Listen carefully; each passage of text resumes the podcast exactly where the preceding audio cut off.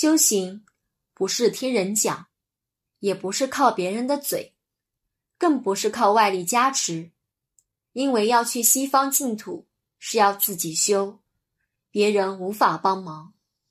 个人吃饭，个人饱，他吃了是他饱，你也不会饱。修行要在家自己修，不要到处跑道场，不要这里沾一点，那里沾一点。可在家念《金刚经》《药师经》《地藏经》，修是要修自信清净。